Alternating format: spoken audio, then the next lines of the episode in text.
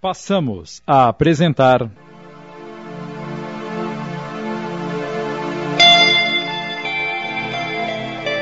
Esplêndido Intercâmbio, minissérie de Sidney Carbone.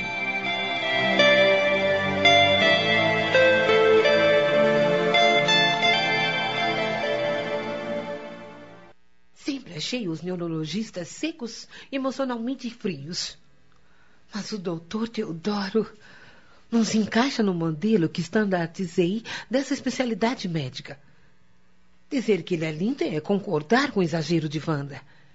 Ele é bonito, mas o que sobressai mesmo é a elegância de atitudes que fazem pulsar rápido meus vasos sanguíneos.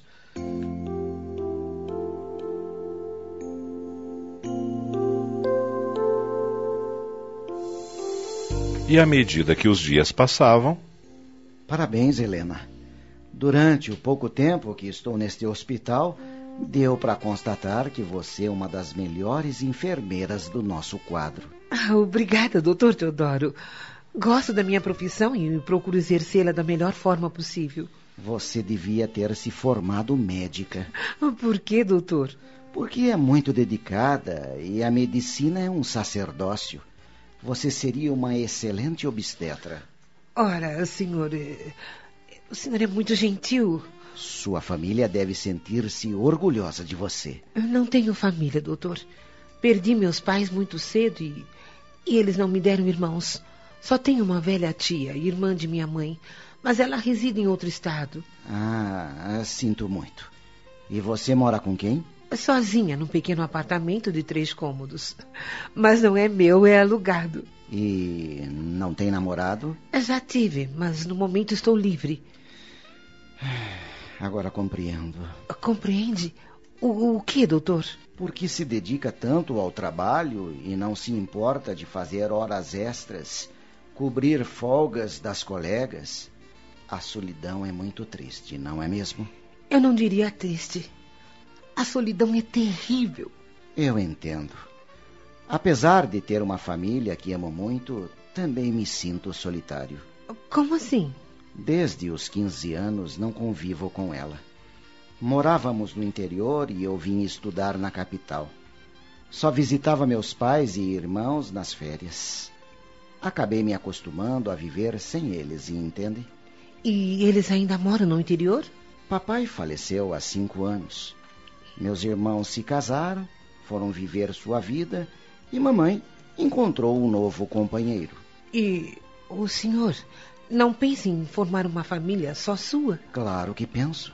E agora, mais do que nunca. Ah, quer dizer que, que está comprometido? Ah, vou te pedir um favor. Quando estivermos sozinhos, não me chame de senhor ou doutor, está bem? Eu quero que sejamos amigos, bons amigos por enquanto. Ah, tudo bem, mas o senhor não respondeu a minha pergunta. não, ainda não sou comprometido.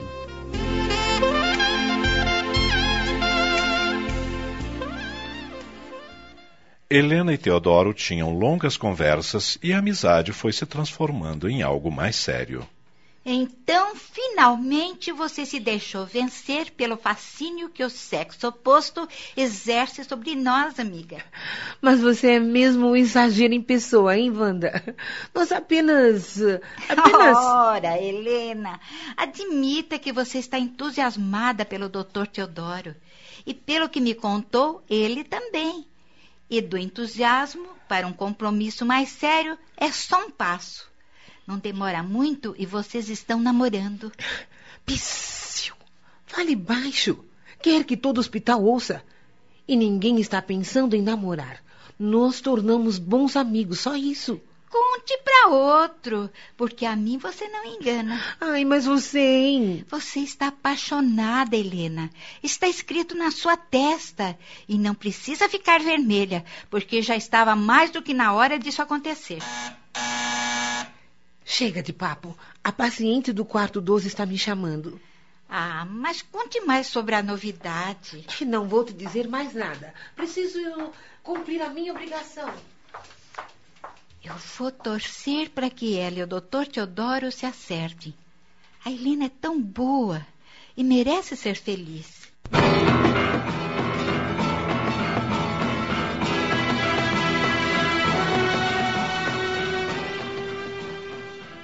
E então, aceita o convite? Não sei, Teodoro. Eu confesso que. Por favor, não recuse. É só um jantar para a gente conversar, trocar ideias. Vai ser bom para mim e para você. Acontece que. Eu não queria que nos vissem juntos. Podem interpretar mal. que bobagem, Helena. Não existe mal nenhum em que um médico jante com a enfermeira num local público. Os amigos fazem isso e nós somos amigos, não somos? É, você tem razão. Estou bancando a boba. Então, você aceita o convite? Aceito. Ótimo. Eu passo para te apanhar às oito e meia, mas tem um pequeno probleminha. Que probleminha? Eu não sei o seu endereço. Avenida Central, número 1115, segundo andar. Apartamento 9. Já gravei na memória. Bem, então eu vou indo. Preciso me preparar. Às oito e meia em ponto estarei te esperando. Olha lá, eu sou pontual, hein? eu também.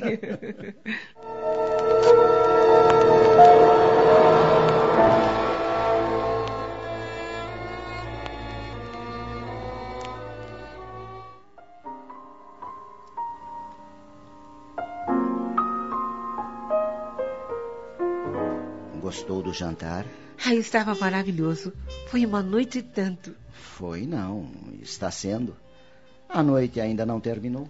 Mas já é bem tarde. Tarde? São dez e meia. E pelo que me consta, amanhã você está de folga. Mas você tem que estar no hospital bem cedo. Eu posso dormir às cinco da manhã. E se tiver que levantar às seis, o faço sem problema algum. Mas vai estar cansado, com sono. Isso não é recomendável para um médico. Os médicos também têm o direito de se divertir, não acha? claro. E depois, quem disse que eu vou dormir às cinco da manhã? Você tem um humor contagiante, Teodoro. Obrigado. É, vamos dançar? A dançar? Não me diga que não gosta de música. Pelo contrário, adoro. E sabe dançar? Bem, eu não sou uma exímia dançarina, mas dou os meus passinhos. Então vamos para a pista.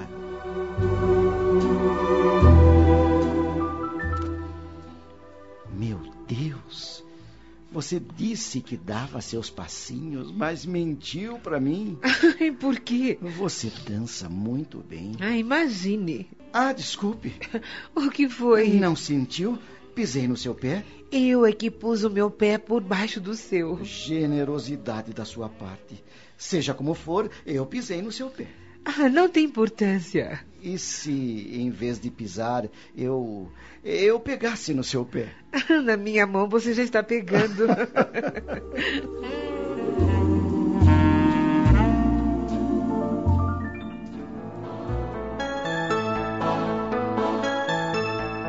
Após algum tempo, foi se tornando claro para ambos que se procuravam, e nasceu ou renasceu o amor entre eles. Eu quero ficar com você, Helena. Acho que não sei mais viver sem a sua presença. Você quer dizer que está me amando? Muito. Você não acredita? Claro que acredito. Aconteceu mesmo comigo. Também não saberia mais ficar longe de você. Me beije. Me beije com ardor. Minha querida.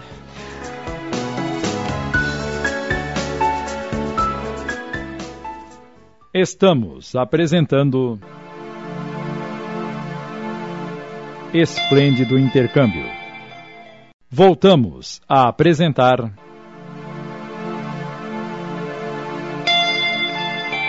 Esplêndido Intercâmbio. Minissérie de Sidney Carbone.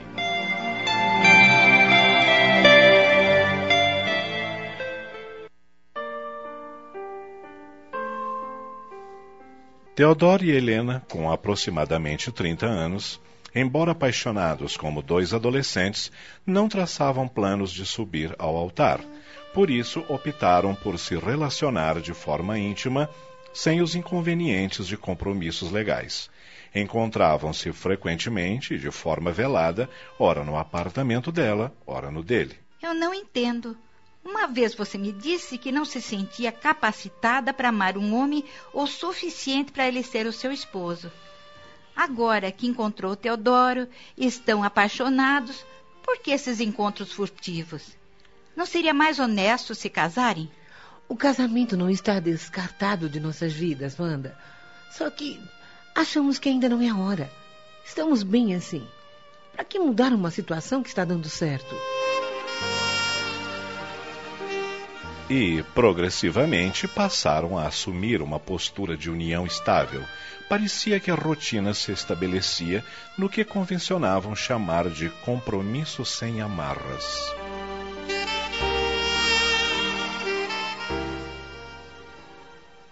Entretanto, quando menos esperavam, eis que lhes bate à porta uma visita inesperada.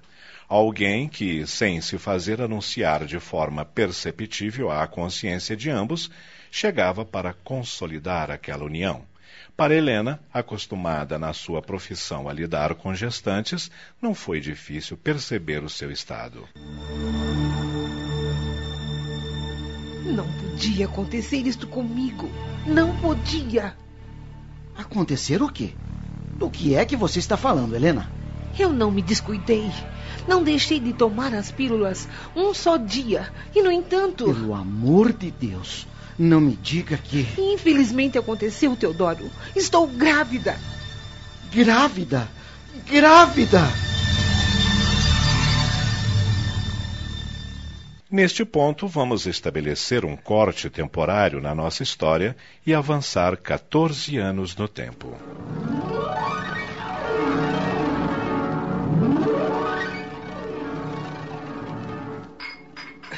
Precisamos trocar de cozinheira, Teodoro. A Cleide chegou ao limite da minha paciência. O café está fraco, o leite frio e as torradas queimadas, como sempre. É uma desleixada e respondona. Faça como quiser. Você sabe que eu não me meto com os empregados. Assine um cheque em branco que depois eu vou fazer as contas dela. Mais tarde ligo para a agência de empregos e solicito uma nova cozinheira. Tudo bem. Mas lembre-se que é a terceira que você despede em dois meses. E eu tenho culpa se são umas incompetentes? Nandinho? Nandinho? Ah, hein? O que foi? Você está dormindo em cima da omelete, menino. Ara, mamãe, não me aborreça. Não devia ter me acordado. Estou morrendo de sono. Ah, claro, você chegou da farra às duas e meia da madrugada. É natural que esteja morrendo de sono.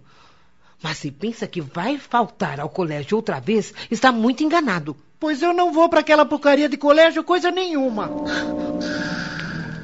Você ouviu isso, Teodoro?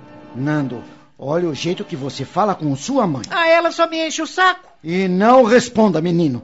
Tome o seu café. Eu não quero essa droga. Então pegue a mochila e vá pro colégio. Que você está atrasado, menino. Mas, pai. Não tem mais nem menos. Já pro colégio, antes que eu perca a paciência. Tá bem, eu vou. Mas não garanto que eu vou entrar na sala de aula. Ai, eu não sei mais o que fazer. A cada dia que passa, ele fica pior. Não estuda, só anda com más companhias. Chega de madrugada cheirando a álcool. Ele só tem 14 anos, Teodoro. Preciso ter uma conversa séria com ele. Apesar de ter tido uma infância aparentemente tranquila, com uma educação esmerada, subitamente, como por encanto, Fernando se tornara agressivo com os pais e sempre que se irritava com eles dizia: Eu sou um enjeitado. Teodoro procurava amenizar o sofrimento de Helena, consolando-a. Conflito de adolescência, querida. Logo essa fase passa. E se não passar? O que vamos fazer com o Nando? Acabamos de apresentar. Esplêndido Intercâmbio. Minissérie de Sidney Carbone em cinco capítulos.